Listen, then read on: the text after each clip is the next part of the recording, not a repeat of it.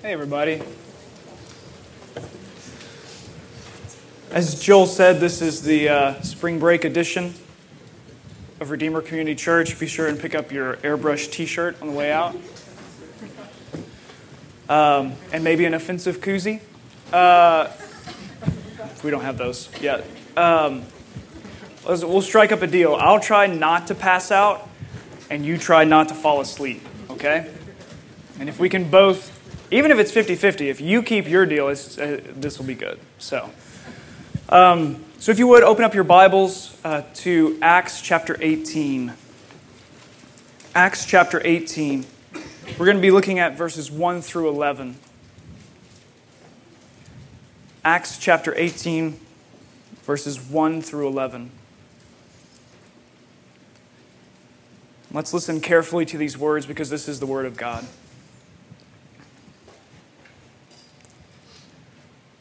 After this, Paul left Athens and went to Corinth.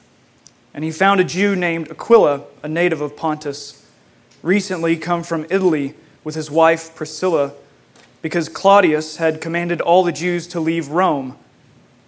And he went to see them, and because he was of the same trade, he stayed with them and worked, for they were tent makers by trade. And he reasoned in the synagogue every Sabbath and tried to persuade Jews and Greeks. When Silas and Timothy arrived from Macedonia, Paul was occupied with the word, testifying to the Jews that the Christ was Jesus. And when they opposed and reviled him, he shook out his garments and said to them, Your blood be on your own heads. I am innocent. From now on, I will go to the Gentiles. And he left there and went to the house of a man named Titius Justus, a worshiper of God. His house was next door to the synagogue. Crispus, the ruler of the synagogue, believed in the Lord, together with his entire household. And many of the Corinthians, hearing Paul, believed and were baptized. And the Lord said to Paul one night in a vision Do not be afraid. But go on speaking and do not be silent, for I am with you, and no one will attack you to harm you, for I have many in this city who are my people. And he stayed a year and six months, teaching the word of God among them. This is the word of the Lord. Let's pray.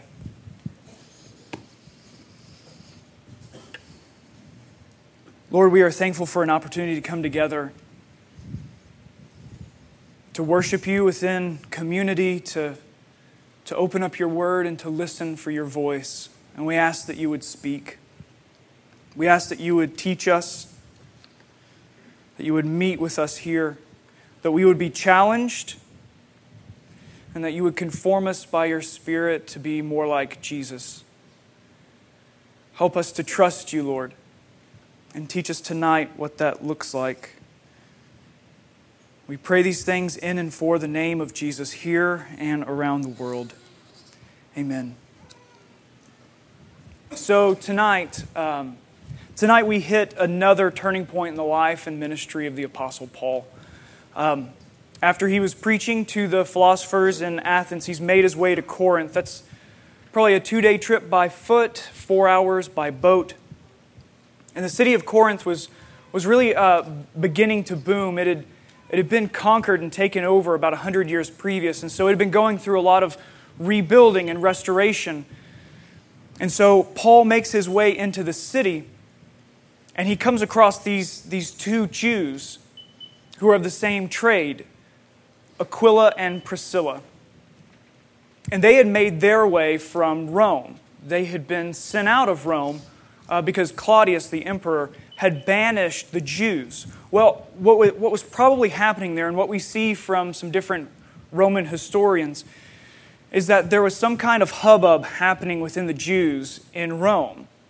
Uh, a problem was going on. And that problem was, was named in, by these historians that it was the teaching of Chrestus. C H R E S T U S. Chrestus. And so, what they were dealing with was that someone had come in and started teaching something that was causing confusion and strife within the Jewish community. And as they said, this was the teaching of Christus that was uh, leading into this confusion. What we can see is that there's probably a one to one relationship here, that this Christus was Christus, which is the Greek name and, and, and what was translated into the, the Roman language there as Christ, the Messiah. So, this teaching concerning the Messiah was causing a lot of problems. And it was probably the message of Jesus coming in to the Roman uh, city, and then some Jews believing and some Jews not. And so, a problem was coming up. We're going to see that happen again in Corinth. But that's probably what led to Aquila and Priscilla making their way. And so, they've set up shop, they, they've got their trade, their business and Paul makes a connection. Because Paul is a tent maker by trade. Now, there was a common phrase that was passed down that if, if you did not teach your son a trade, you taught him to be a thief. It's kind of cute. Uh, so, if you didn't pass on some kind of trade, some, something that they could do with their hands to earn money, then really you just taught them how to steal from other people. So, as Paul knew this trade and he made this friendship with these believing Jews, Aquila and Priscilla, he stays with them, he lives with them, and begins his tent making business. So, as he makes these friends, and that's what he's doing during the week, it says in verse 4 that Paul would make his way to the synagogue to reason. He would make his way to the synagogue to persuade the Jews and the Greeks. And something that's really interesting there is that the, the term for reason there is, is to dialogue. He would dialogue with the Jews and the Greeks. And, and I'd say that far too often, I, I do this, and, and you might do the same, that we view the gospel as something to be monologued. That's something that I would just stand up and declare. I declare the gospel, I proclaim the gospel. But proclamation of the gospel also entails in that dialoguing the gospel, the word. But one of the reasons that I kind of shy away from that is because dialogue requires relationship, it requires interaction. It's, not, it, it's a lot easier for me just to go somewhere and just shout at people, but to interact with them. There's also another qualifier in there for dialogue. You have to listen to other people. Hard stuff for a person like me. Maybe for you as well but to listen, to listen to questions, to listen to angry statements, to, to actually reason with someone, to have back and forth. Paul did that. He, he went to the synagogue every Sabbath to reason and had an aim with that. It wasn't just an intellectual pursuit, let's reason together. It was to reason, to dialogue, so that they might be persuaded that the Christ was Jesus, that the Messiah was Jesus. Paul saw that the word was a word to be dialogued. So much so that in verse 5 it says that when, when Silas and Timothy come into Corinth from Macedonia, it says this that Paul was occupied with the word. Another way to put this is that he was consumed by the word. He was overcome. That same word is used in other points by Luke to talk about like a, being afflicted by a disease. That he was so overwhelmed with the word, he was occupied by it. Occupied with the word. This word that he's talking about here later in a letter that he will write to these believing Jews and, and Gentiles, these, uh, these Christians in Corinth, Later, he will refer to this word as the word of reconciliation. He was consumed by the word of reconciliation, which declares that the perfect obedience of Jesus in his life, his death, his resurrection, and his ascension, our sinfulness applied to him, his righteousness applied to us, that we are reconciled to the Father.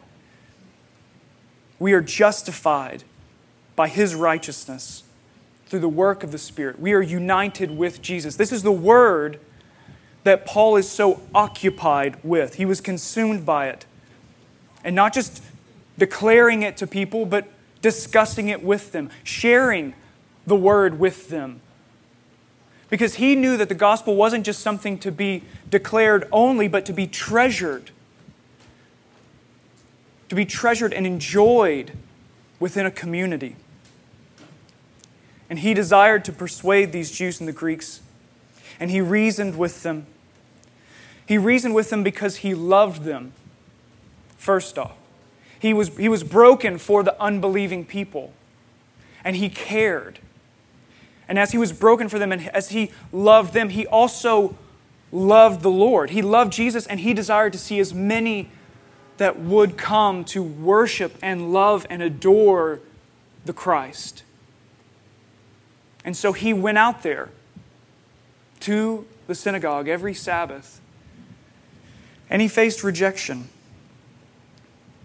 Verse 6 he, he, he was opposed, he was reviled.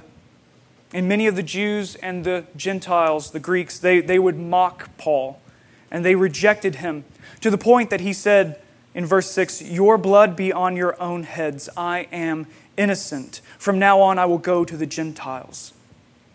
See, Paul faces the reality that you can't just make people believe. You can't trick them into belief. You can't just wrestle them intellectually into just succumbing to, okay, uh, I, have run out of good arguments. I, I guess whatever it is this Paul is saying is true. Now, definitely, the, the gospel does wrestle our minds and our hearts into submission, but it's not just a clever argument. Um, Joel talked about that last week and the week before. That the power of the cross is what we must depend upon, the, the work of the Spirit in bringing new life. But Paul became frustrated because he faced that rejection. But just as there was rejection from many, there were also many who believed. Many who believed and were baptized. Two of them, Titius Justus, uh, whose home was next to the synagogue, and actually in Corinth today, uh, remains are still visible of his home, and the head of the synagogue, Crispus. They believed. They heard the word of reconciliation from Paul, and they believed it. And upon believing it, they were baptized. And then in verse 9, the next thing that Luke tells us is about a vision that Paul was given by the Lord. One night after Paul had experienced the rebuke and the rejection from the Jews and the Greeks that did not believe, the Lord appeared to him. And he said these words, verse 9 Do not be afraid, but go on speaking, and do not be silent, for I am with you, and no one will attack you to harm you, for I have many in this city who are my people. He says, Don't be afraid. And the primary reason why Jesus says this to Paul is not just the gospel going out. He is saying to Paul, Take heart, don't be afraid, because I am with you. It's Jesus being with him that enables him to not have fear. It's not just protection, although that's part of it. That's the second part, is that he would be protected. The first truth that he had to come to understand and believe is that Jesus was with him. You see, we should be a little bit startled uh, depending on which version of or translation you might have of the Bible, because you might see that after a lot of pages that are black and white, you have red text. Jesus is speaking again. This should catch our eye. Jesus is speaking again, and, and what he is saying is, I'm still with you. That's a big deal. So, as Paul is going on this missionary journey, as he has this, this word of reconciliation, this ministry that he is called to do, he is reminded that the living Jesus is with him. That mattered to Paul, and that matters to us. Don't be afraid. I'm with you. Paul has already suffered tremendous amount of persecution and attacks. But the Lord tells him not to stop. Don't grow weary. Keep preaching. Go on. And he does. Paul stays a year and a half longer, teaching the Word of God, the Word of reconciliation among the Corinthians. A year and a half longer. This is one of the biggest stops that, that he makes in remaining in a city. You know, this breakneck speed that we've seen so far as he goes from city to city, suffering persecution, sometimes leaving and turning around and coming right back to places where he was beaten, driven out of the city. And, and he just make his way back. And as he's making these different journeys, but now he stops. And if we don't pay attention to that line, then we think that it's, you know, the same old Paul just speeding through these cities, city by city by city by city. But there's this line that we really need to pay attention to.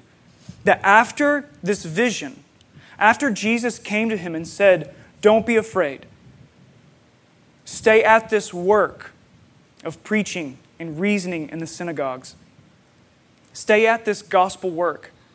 I'm with you. Paul stayed for a year and a half. A year and a half. And I think there are a number of important truths displayed in this account that Luke gives us, but I'd like to focus in on one of them right now. And that is trust. In all 11 verses that we're looking at tonight, the importance of trust is really written on every line. Paul has to trust the Lord at every turn from his decision to leave Athens to taking up the weekly work of tent making, dialoguing with unbelievers in the synagogues every Sabbath, trusting in the message of the gospel, the work of the Holy Spirit in bringing new life, risking his own life in the rejection by the Jews and the Greeks and the Roman rulers of Corinth. Trust Trust in so many ways is the heart and core of the Christian life. Charles Spurgeon said this Trust and obedience are bound up in the same bundle. He that obeys God trusts God, and he that trusts God obeys God. For, for many of us, for many of us, our greatest need is not to read more books on theology to, to gain these deeper insights or to learn more sophisticated techniques and apologetics or to learn our church history better, more than anything, more than that. And those are good things. But more than that, what we need is to trust the things we already know. The things we already have in our minds and our hearts. Soren Kierkegaard said this He said, It is a trembling and terrifying thing to be left alone with the scriptures. Not because we can't understand them, but, but because that we do understand them and we're afraid to live them out. What we need more than anything is to trust in the things that we already know and to live lives in work and in rest that practice those things out, to live those things out obediently. Trust. Three things about trust. Number one, trust is active. So often I live in a theoretical trust. I agree with the idea of trust. But trust is to be active, it's to be actualized. You see, we can't just go along and just saying that we think that obedience to Jesus is a good idea that we agree with. But we actually have to live in trust. An example of this that I thought of um, when, I, when I was working on this this past week I worked at a camp a number of years ago, and there was an alpine tower. And, uh, and I was uh, one of the many camp staffers that would belay students up and down that were climbing uh, the alpine to- tower. And, and so I would have to tie all these knots, which I can't remember any of them now, but these really impressive knots as I would take D rings and a harness, and I would, I would tie them in, and then they'd go over to the edge. And as I would lock them in, I would say, uh, on belay, belay on, climbing, climb on, all those little cues that you have to do, and then they take off. And it was just inevitable. About halfway up, you know, right when you sh- you're, you're about three times your own height, fear would just, just take that kid captive. And their little legs would start trembling. And they would try to do all the climbing with their arms, which anyone that's climbed before says that's the worst thing possible. As soon as your arms get tired, then you're done. You, you, you have no hope to make it to the top. But as they would, as they would make their way, I would coach them this direction and that direction. They finally make their way to the top. And if they did, if they finally made their way to the top, they would feel so proud, so energized. But then they had one more thing they had to do come down. And coming down, you would actually have to sit on the ledge. And you're, you're pretty high up at that point. But you would sit on the ledge and you would have to inch your way off and let the rope take your weight. Now, I, I watch kids do this for 10 weeks, 50 kids a day. And somewhere towards the end, we decided as staff one weekend when kids weren't around to have races to, to see how fast could you do it because now you knew all the different angles to go and, and so we would have uh, three different stations set up and you would race to get up there as fast as you could and i remember getting up there decently fast and then they said all right time to come down and I, I just couldn't push myself off. I couldn't trust that rope, that rope that I had tied hundreds of times. I'd seen exactly how the mechanics work. It didn't matter, thankfully, uh, how strong the person belaying you was. It didn't matter. It had to do with the system of pulleys, and, and you could trust the lock. But pushing off of there and making the idea of how all of this works become an actualized reality and putting my weight and my life on that rope was a different thing altogether. I talked about it day in and day out for weeks. I even got people to trust me.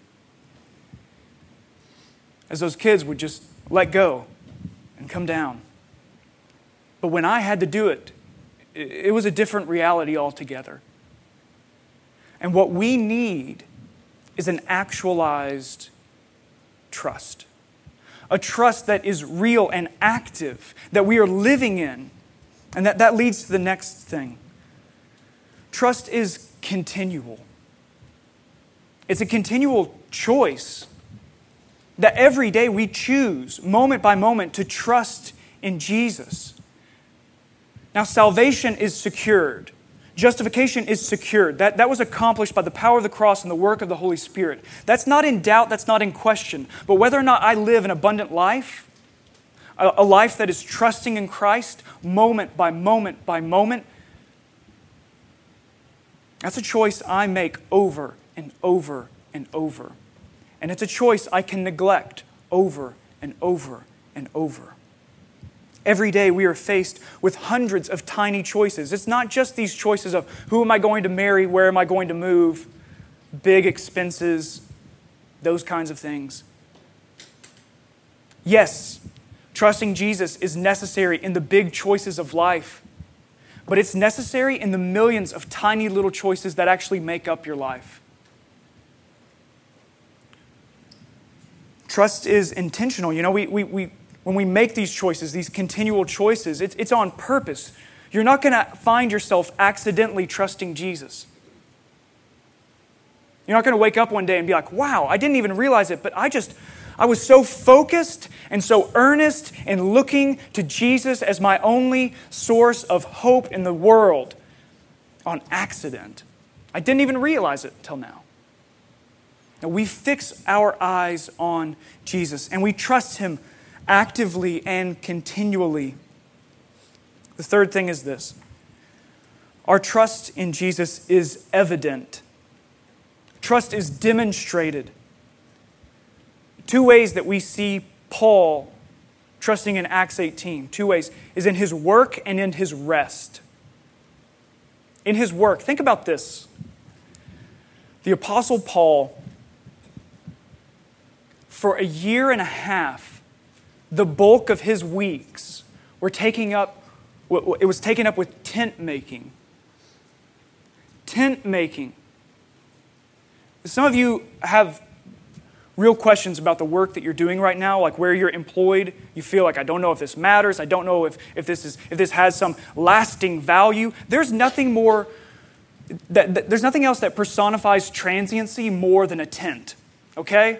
Like I, I don't know anyone that says, I've got a relic of a Pauline tent. Like this is, I've got a, I've got a good Paul tent that's still lasting. No, it's, it's, it's a tent, it's a temporary dwelling. It comes and it goes. By the very nature of what it is, it's transient, it does not last. And that's what he spent the bulk of his week, month in, month out, for a year and a half. Now, some of us, we could say, where was the kingdom good? where was that kingdom work, that real kingdom work there? Paul, you could have written just like one essay on baptism, like one solid, just how old you need to be, Although, like, just what, you could have written a couple more letters. You, you, could have, you could have driven around. You could have taken a couple of donkeys and gone somewhere and planted more churches. A year and a half, you're in one place. And guess what? When we read your letters to this church later on, they don't seem that awesome. They don't really seem to have it all together. That's not the super church. He wasn't in Corinth for a year and a half building up the super church that never made a mistake. It's the church that he has to write back to and say, Do you all even understand what we're trying to do here? That was the church that he spent a year and a half with, building up and making tents. He trusted the Lord in his work. He was being obedient to Jesus. And also, in that, as he worked as a tent maker throughout the week and as he went to the synagogue on Sabbath, and some of that probably changed at different times, how much time he was spending. It's not, we're not going to extract a formula here of how much your work week should be. But, but also during this time, he rested. Don't ever forget, don't ever lose sight on how much your rest testifies to your trust in Jesus. The time when you're not working, the time when you're missing out on things, the times when you are turning an ear towards the busyness and distractions, even good things, even great things. Your rest testifies, it demonstrates, it makes evident your trust in Jesus. We demonstrate our trust in Jesus in, in our work and in our rest we see some of these, uh, the, the emphases of these in, in Paul's letter to the Ephesians in, in chapter 2, verse 10, where, where he says, You are created for good works in Christ Jesus. You were created for work. But Jesus also says in Matthew 11, He calls out to the weary, He calls out to the heavy laden, and He says, In me you will find rest. So this isn't a false dichotomy, these aren't separate things. These are ways in which we express and demonstrate our trust in Jesus in working, righteous work, and in righteous resting. Trust is active, it is continual, and it is evident. Because Jesus calls us into an active and continual trust in which we rest and work in obedience to Him. And I'll go as far as to say this many, if not all, and I'm speaking to myself here as well, but I'm going to say you because it cuts a little bit harder. Many, if not all, of your daily fears and frustrations are the result of your neglect of actively trusting Jesus. Let me say it again. Many, if not all, of your daily fears and frustrations are the result of your neglect of actively trusting Jesus. I've had to say that to myself a number of times this week. See, in that fear and those frustrations, it can manifest in anger over your lack of control, anxiety over your future, impatience with the people and the things around you. Your neglect of actively trusting Jesus results in a fear and a frustration that can grip you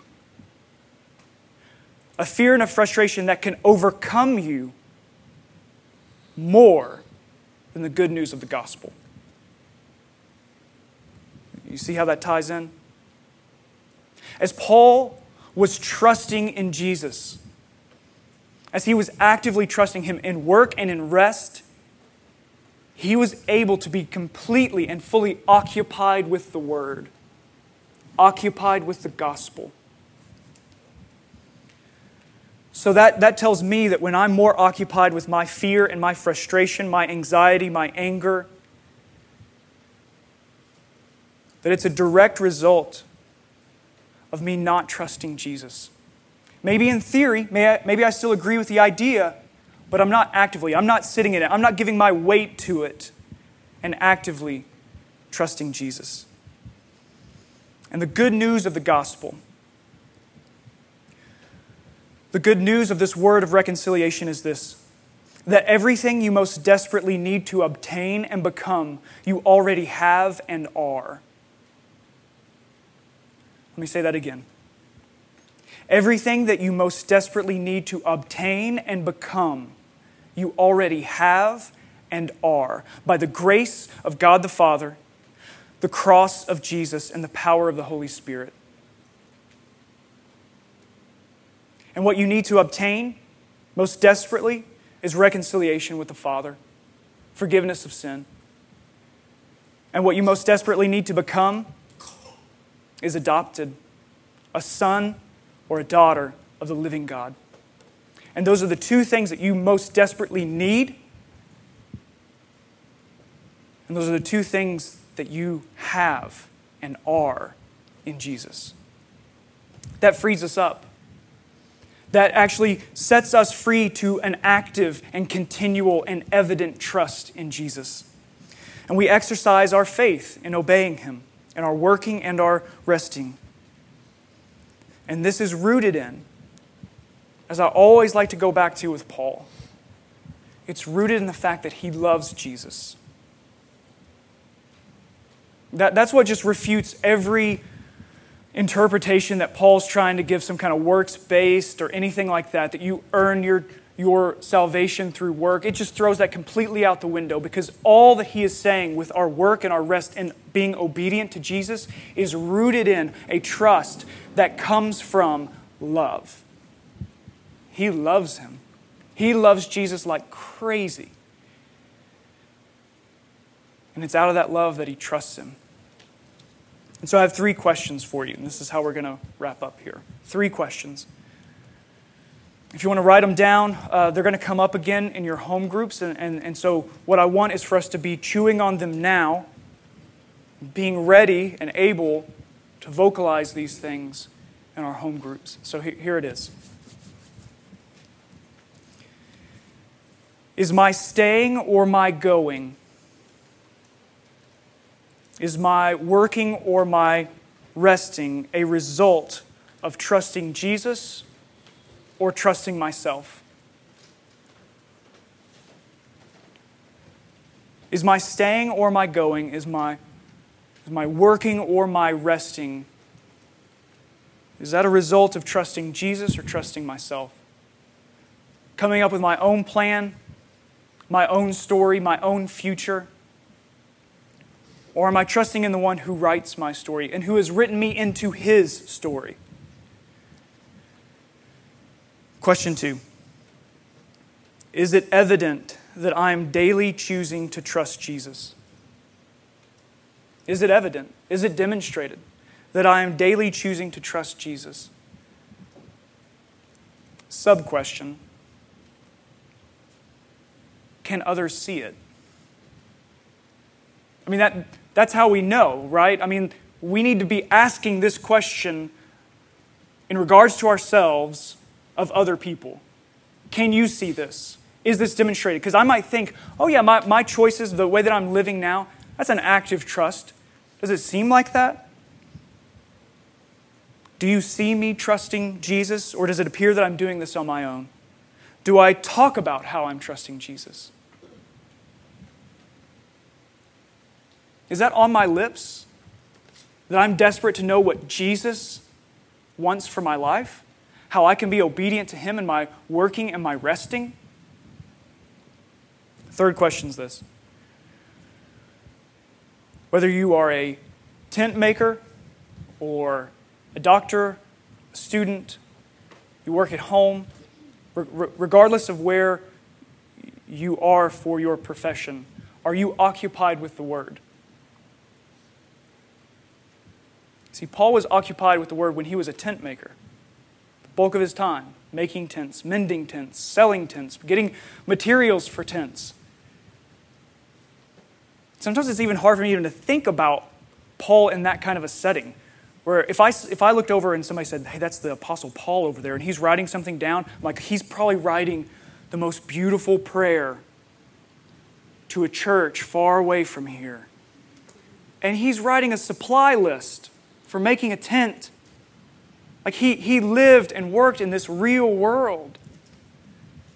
And we have to realize that our calling to be obedient is a dynamic, continual, active trusting of Jesus. And so asking these questions, am I occupied with the word? Because that, that might lead me to looking at my fears and my frustrations. It'll help me to look at how I'm neglecting an active trust of Jesus. And you might be able to ask me all the right questions about the theory of trusting Jesus. But is it actualized? Is it real? Is it present? Because when I'm frustrated and I'm broken and I'm being rejected and reviled, where is my hope? Where's your hope? Where's your trust? Where's your obedience? Rooted and grounded in a love for Jesus because of his great love for us. So, we're going to take some time to pray through those things, to, to think about the greatness of the gospel, the goodness of God, to extend that gospel message to us, and to pray. And so let's begin in that time now.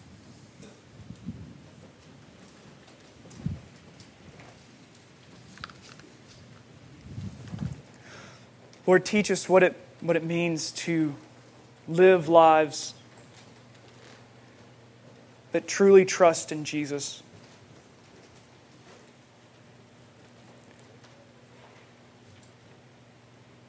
Father, help us as a community to walk through these questions and, and your word in such a way that we examine ourselves sober mindedly, honestly.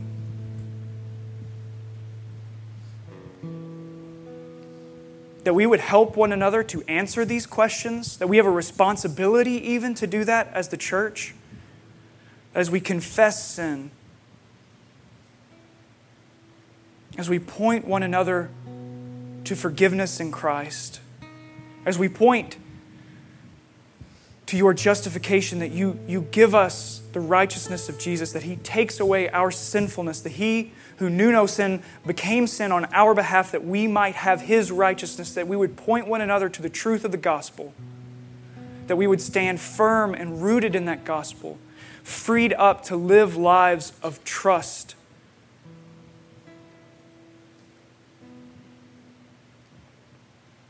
And that in our coming and our going,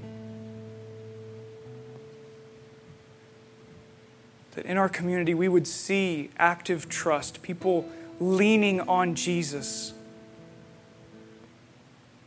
Father, give us eyes to see our lives honestly. Give us voices to preach and proclaim the gospel in dialogue with one another. And Lord, that our humility would, would really define this church community that our humility and willingness to acknowledge our sin, to walk in your forgiveness, to trust in Jesus, that these would be keystone traits, attributes that define us as a community. And so we ask that you would lead us in this time, Spirit, that you would strengthen us as a community. You give us voices to speak truth and love to one another. And ultimately, that we would worship you, Father, Son, and Spirit, triune God, by whom all things are made, for whom all things were created. Or lead us as your people. We pray this in the strong name of Jesus. Amen.